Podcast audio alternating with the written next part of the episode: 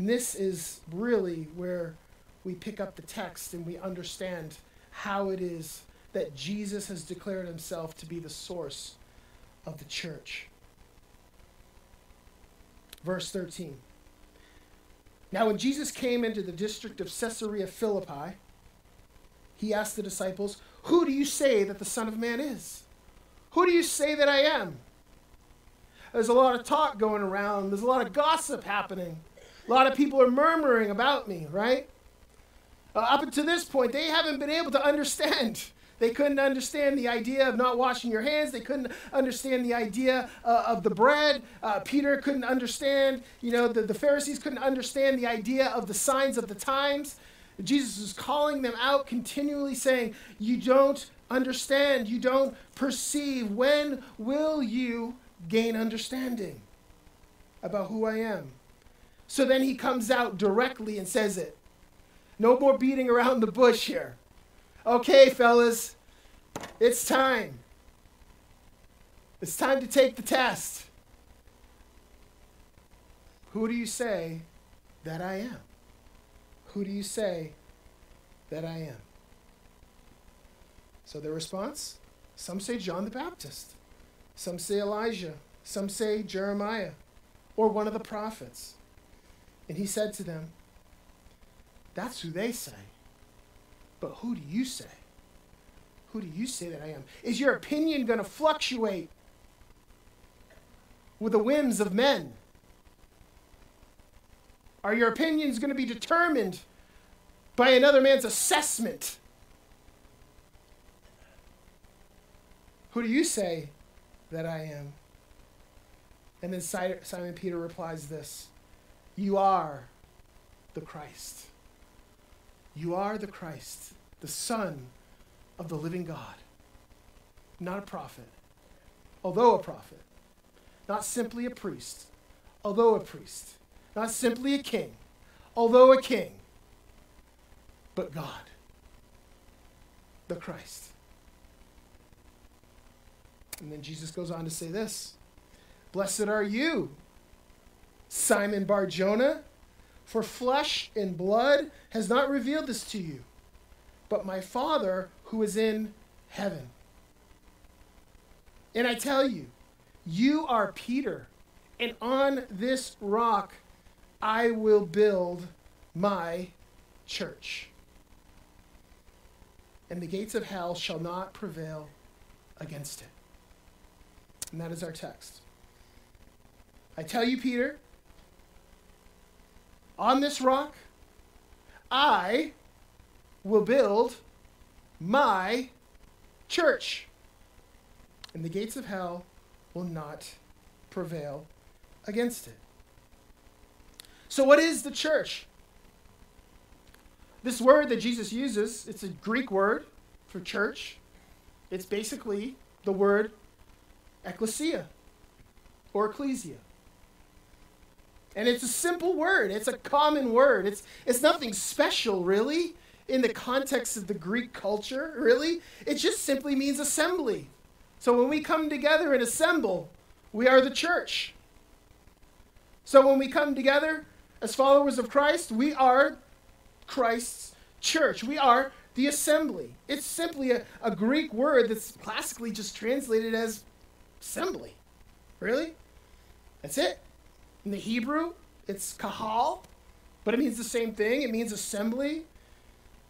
And in the context of the Christian, it really denotes the whole body of the redeemed. Those who have called upon Christ, those who are redeemed by the blood of Christ, those who have believed in the gospel of Christ, those who have put their faith in what he's done, the fact that he's gone to the cross and he has shed his blood not only for you, but for the church, so that you can be reconciled to God, be brought near to God through the blood of Christ for the forgiveness of sin. That is the redeemed church. We are redeemed from darkness into light, redeemed from rebellion to righteousness by the blood of Christ. The man who came and lived a perfect life and died a death that was reserved for us he comes and lives and dies and suffers and rises so that we can be redeemed. And he did it because he loved the Father more than anything and became completely obedient to the plans and the purposes of God. And by his work and by his death, we have been delivered from the penalty of sin. We are being delivered from the power of sin, and one day we'll be delivered from the presence of sin. That is the redeemed people of God. And that is the church. That is the ecclesia. In the New Testament, it refers simply to a group of Christians associating together and observing the ordinances of the gospel. That's the church, the ecclesia. And this is the word he uses. He says, I will build my church. So I want us to see here three things about this text that I think is going to inform and give, it, give, give us greater understanding of why we are to love the church.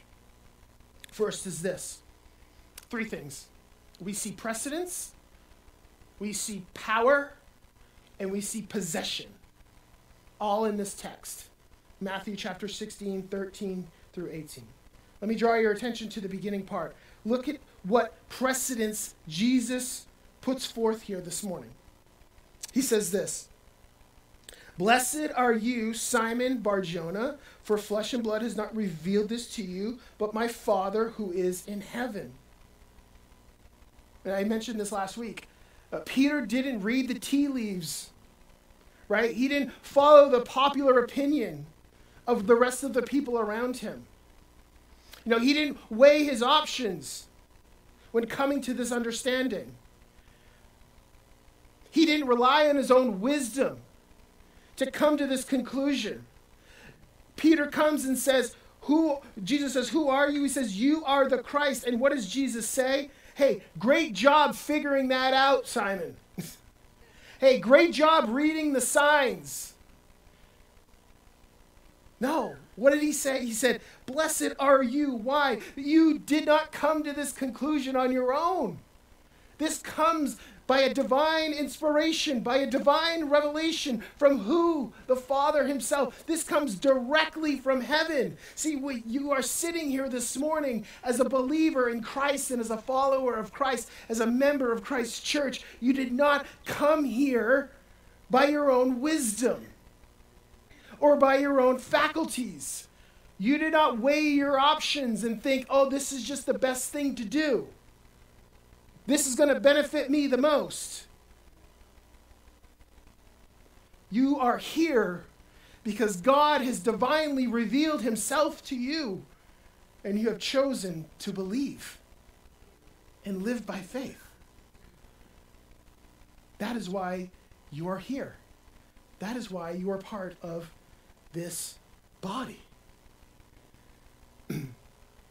so he goes on to say, and I tell you, you are Peter. It's so interesting. Peter makes a beautiful declaration about Christ. And what does Christ do in return? He makes a most stunning de- declaration about Peter. Peter says, You are the Christ, the Son of the living God. And then Jesus turns around and says, Yeah, but you know who you are? You are Peter. You are the one in which I will build my church upon. So Christ sets this precedent. The declaration of Peter's name is really interesting because the, the word that Jesus uses here in the Greek is the word petros, which is the masculine verb of rock or stone. But the interesting thing is, is that this word was never used typically for a name for a person. I mean, there were not a bunch of Petroses running around, you know, in, in, in Jesus' time. There weren't a bunch of dudes named Petros at this time. This, this word, this, this phrase uh, that's used to, um, to, to give to Peter was, was, was virtually unknown as a personal name in this time. And so that says a lot about Jesus' desire, about Jesus' willingness, about, his, uh, about what he was intending to do with Peter. There's a lot of talk about, you know, whether or not Jesus really meant, was it Peter he was going to build his church upon, and, you know, and all of the, the Roman Catholic, Catholicism and all the implications it has with that about how Rome looks at this passage and, and you know, substantiates the papacy and blah, blah, blah, and we're not going to get into that.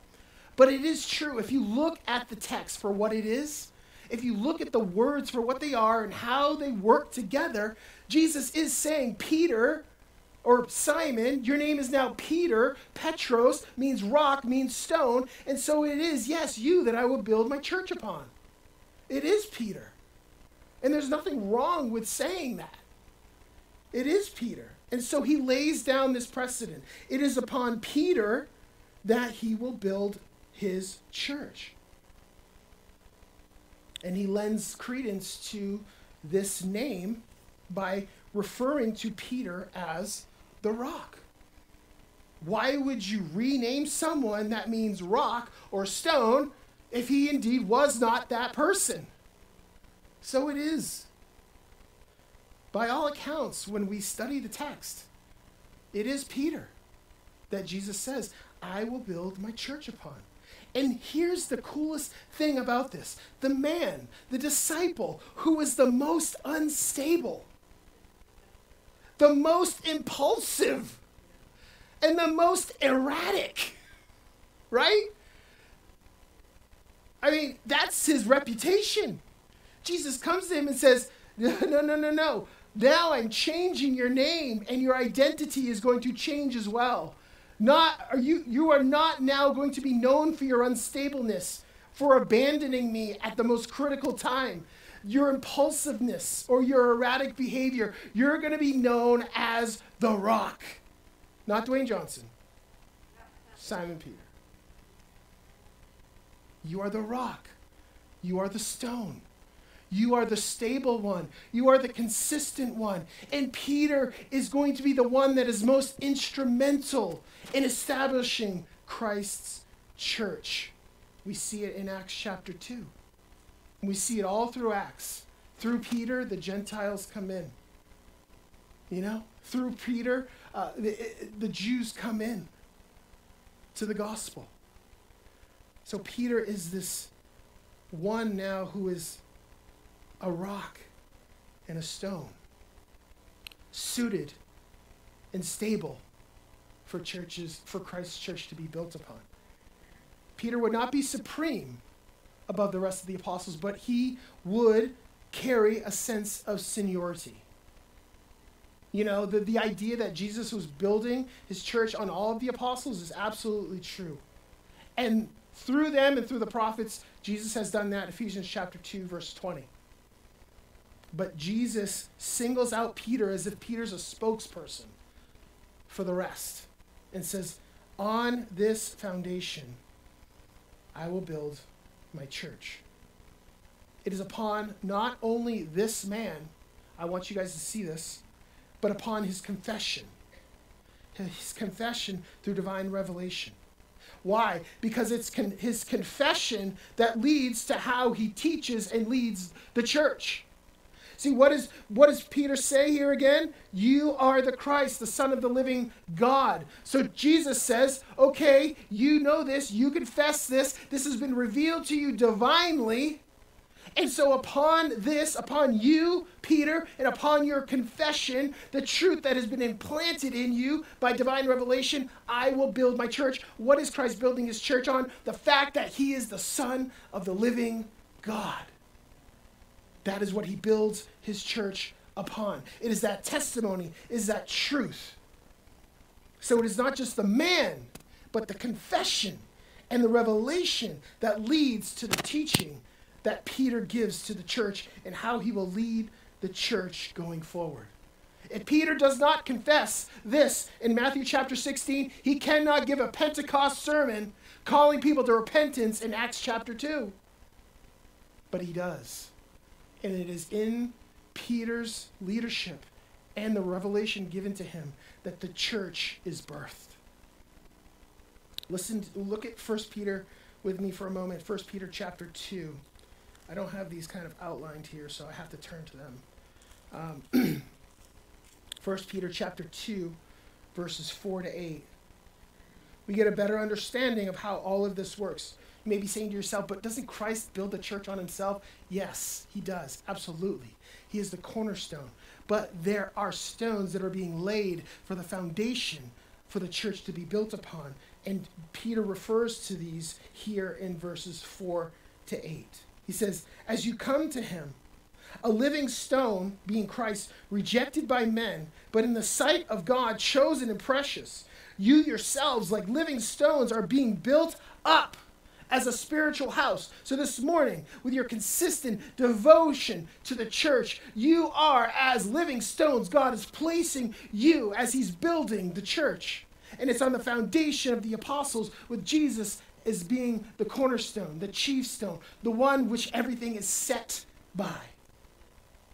But we, as, as people coming every week and participating in the assembly of Christ's church, what does Peter say we are? You yourselves, he's talking to the church, like living stones, are being built up as a spiritual house on this foundation to offer spiritual sacrifices acceptable to God through Christ Jesus, for it stands in the scriptures. When we come this morning and we offer our praises to God, Jimmy said it this morning Lord, let these things be acceptable to you. Do not presume on God that your worship is acceptable to Him, but worship Him with a sense of reverence and awe and joy and anticipation and loveliness and delight. And, and posture your heart to the best you can to think on, to delight in the things of God, and to offer your worship to Him that hopefully He will receive. Do not presume on your worship, but let it come and flow with a sense of integrity and honor lowliness and brokenness. This is what he says Behold, I am laying in Zion a stone, a cornerstone, chosen and precious, and whoever believes in him will not be put to shame. So the honor is for you who believe, but for those who do not believe, the stone that the builders rejected has become the cornerstone and a stone of stumbling, a rock of offense. They stumble because they disobey the word as they were destined to do. Simply talking about those who rejected him the teachers, Pharisees, those who were so astute in the law, understood and thought they understood the Messiah and how he would come and what form he would take. Peter is saying they rejected him. But you who have received, you are now living stones. Living stones being built up, being built up as a spiritual house by Christ.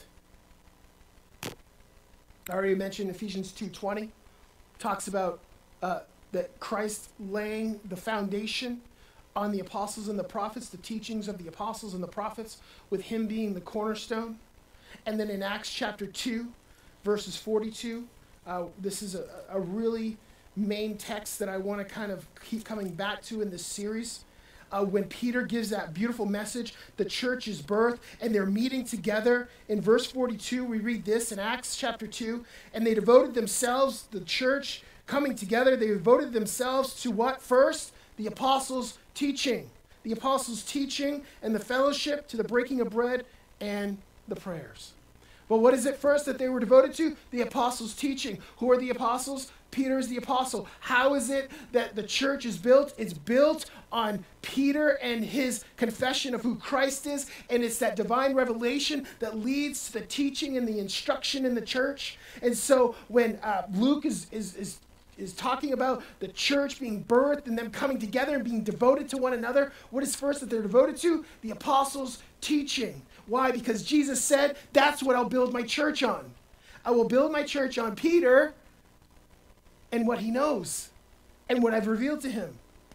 So it is to be that the church is built first and foremost on the Word of God. Secondly, pres- precedence is one, secondly, is power. if you come back to Matthew chapter 16, you'll see Jesus referring to power. He says this I tell you, you are Peter, and on this rock, here it is, I will build. Who is chiefly designed and determined to build the church? Christ. Christ is building his church. It is through Christ's will.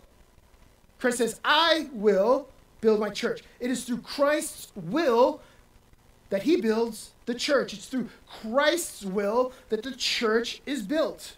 It is Christ building the church, and no man shall compete with this energizing force required to complete this task. Jesus is the only one capable, the only one that has been set apart to do this very work. It is by the ability of Christ that his church is established. It is by his capacity that it's maintained. It is by his competence that it will thrive and infinitely exist.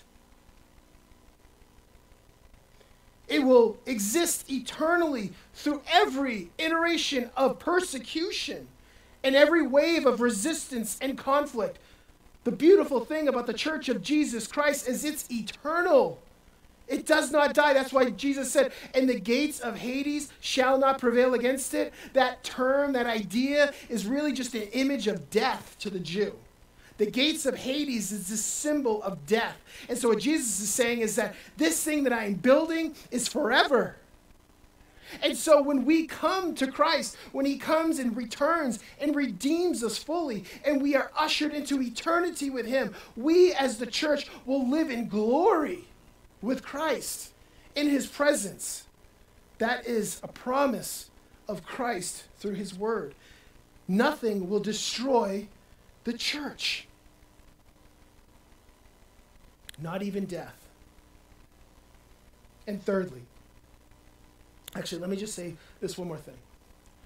Christ has shown himself in his declaration of the one exclusive and solely building the church to be supreme, to be preeminent, as not only the source, he is the source, but the constructor and the maintainer of this. This is not up to your ability.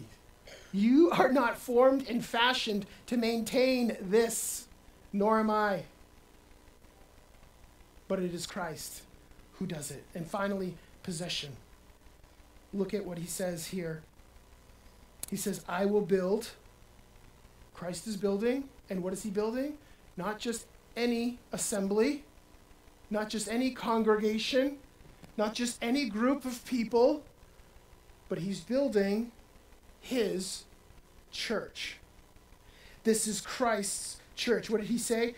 I will build our church. No. he didn't say that. He said, I will build my church. This is his. When you come and participate and are a part of this assembly, this congregation, this meeting, you are a part of something that solely belongs to Christ. Christ is building the church, and it's His.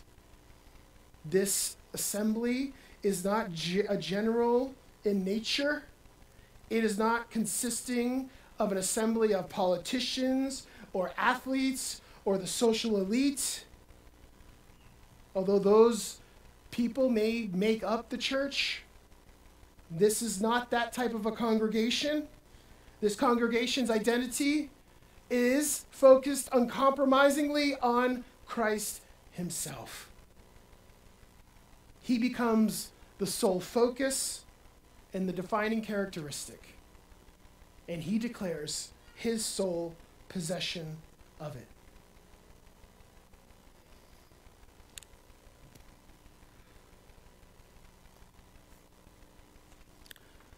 Okay. I'm gonna get a little, I don't know if I've been intense or passionate this morning, but I'm gonna probably kick it up a notch if you don't mind. this is something that's really resonated in my heart as I just view the landscape of the evangelical church as a whole and some of the things that I see taking place um, that really brings a lot of grief to my heart. Um, for me, I just love the church so much that when I see reproach being brought on the church, it really bothers me and it really upsets me. And um, I get quite emotional about about it. And I and I know that you guys may not know fully what I'm referring to, but let me just kind of work through this for a moment. First, I just want to say that Christ's church does not belong to men. It does not belong to a nation nor a political party. Does not belong to entertainers or educators or theologians or pastors or evangelists, but it belongs to Christ. Sometimes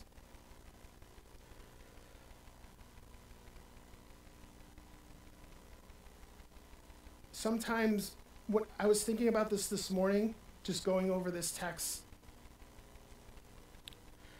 and I thought to myself, God, how have you given me the privilege to preach on such an amazing text?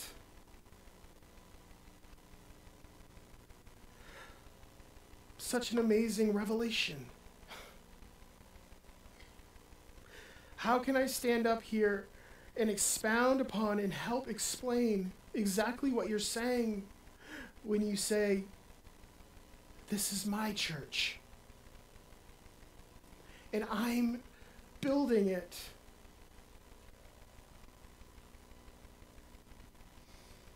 I'm completely humbled by this responsibility to be able to hopefully hopefully expound on this for you and gain a sense of clarity and understanding of this. And so this piece just kind of comes from my heart. I shouldn't say it's just something that I felt, but it's rooted in the truth. It's just not something I've made up. But it's something that is very personal for me. See, man is not free to invent, form, or shape the church in any manner they desire. We have not been given that responsibility. Man has not been given the discretion to do whatever it pleases with Christ's church.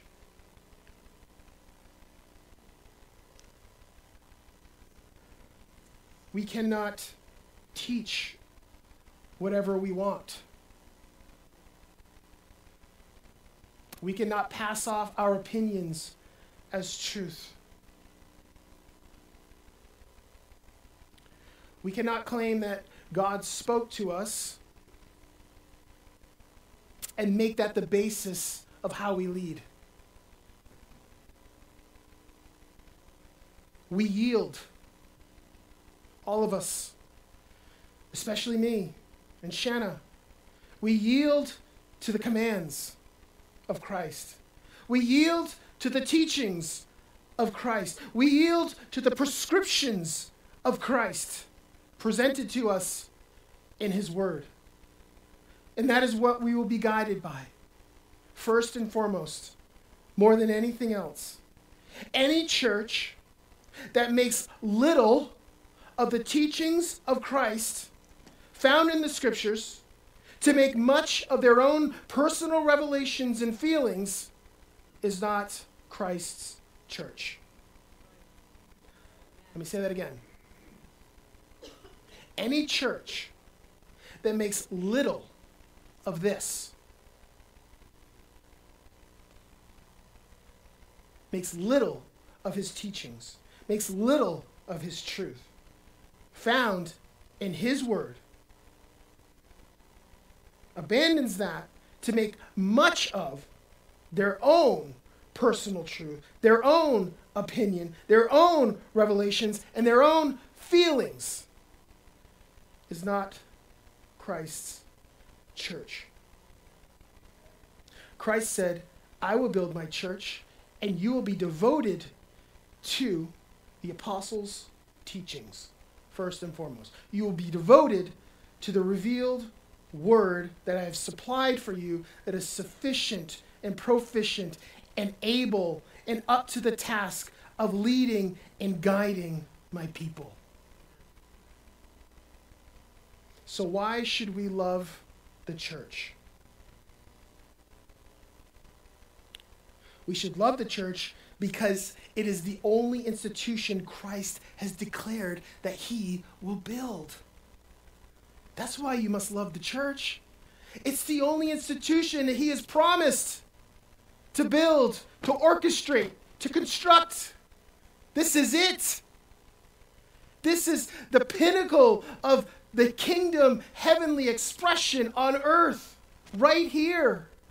You and me gathering together to worship and to hear the word of the Lord declared. That's why we are to love the church. Jesus didn't say he was building a government. He didn't say he was building an educational system. He didn't say he was building a philosophical movement or a just economic structure or a moral entertainment conglomerate. He said he would build one thing his church. and his church will not be built with human wisdom or strategies or counsel. Christ will not build his church on human methods or formulas or growth tracks or gimmicks. It will not be sustained by sensationalism or emotional highs or manipulating hype or hyper spiritualism or psychological comfort or therapeutic practices, trendy words, or smooth sayings. It will not be built upon the false promises of success, self improvement, guaranteed health, or wealth.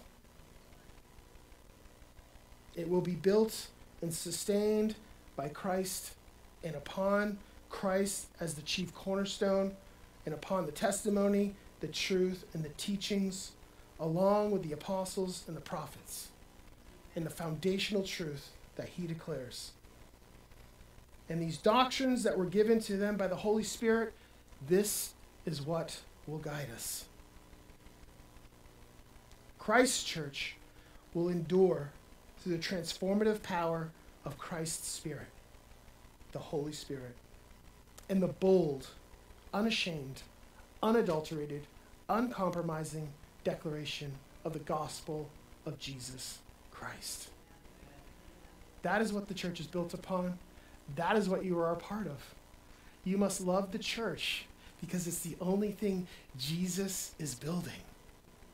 And so, that is why we must be a part of it. We must be devoted, committed, not when it's convenient. We'll talk about that in a couple weeks. Not when it's convenient, not when we feel like it. Not when our schedule allows. Every time these doors open, your desire should be I want to be here. I want to be here and be a part of what Christ is building. Amen?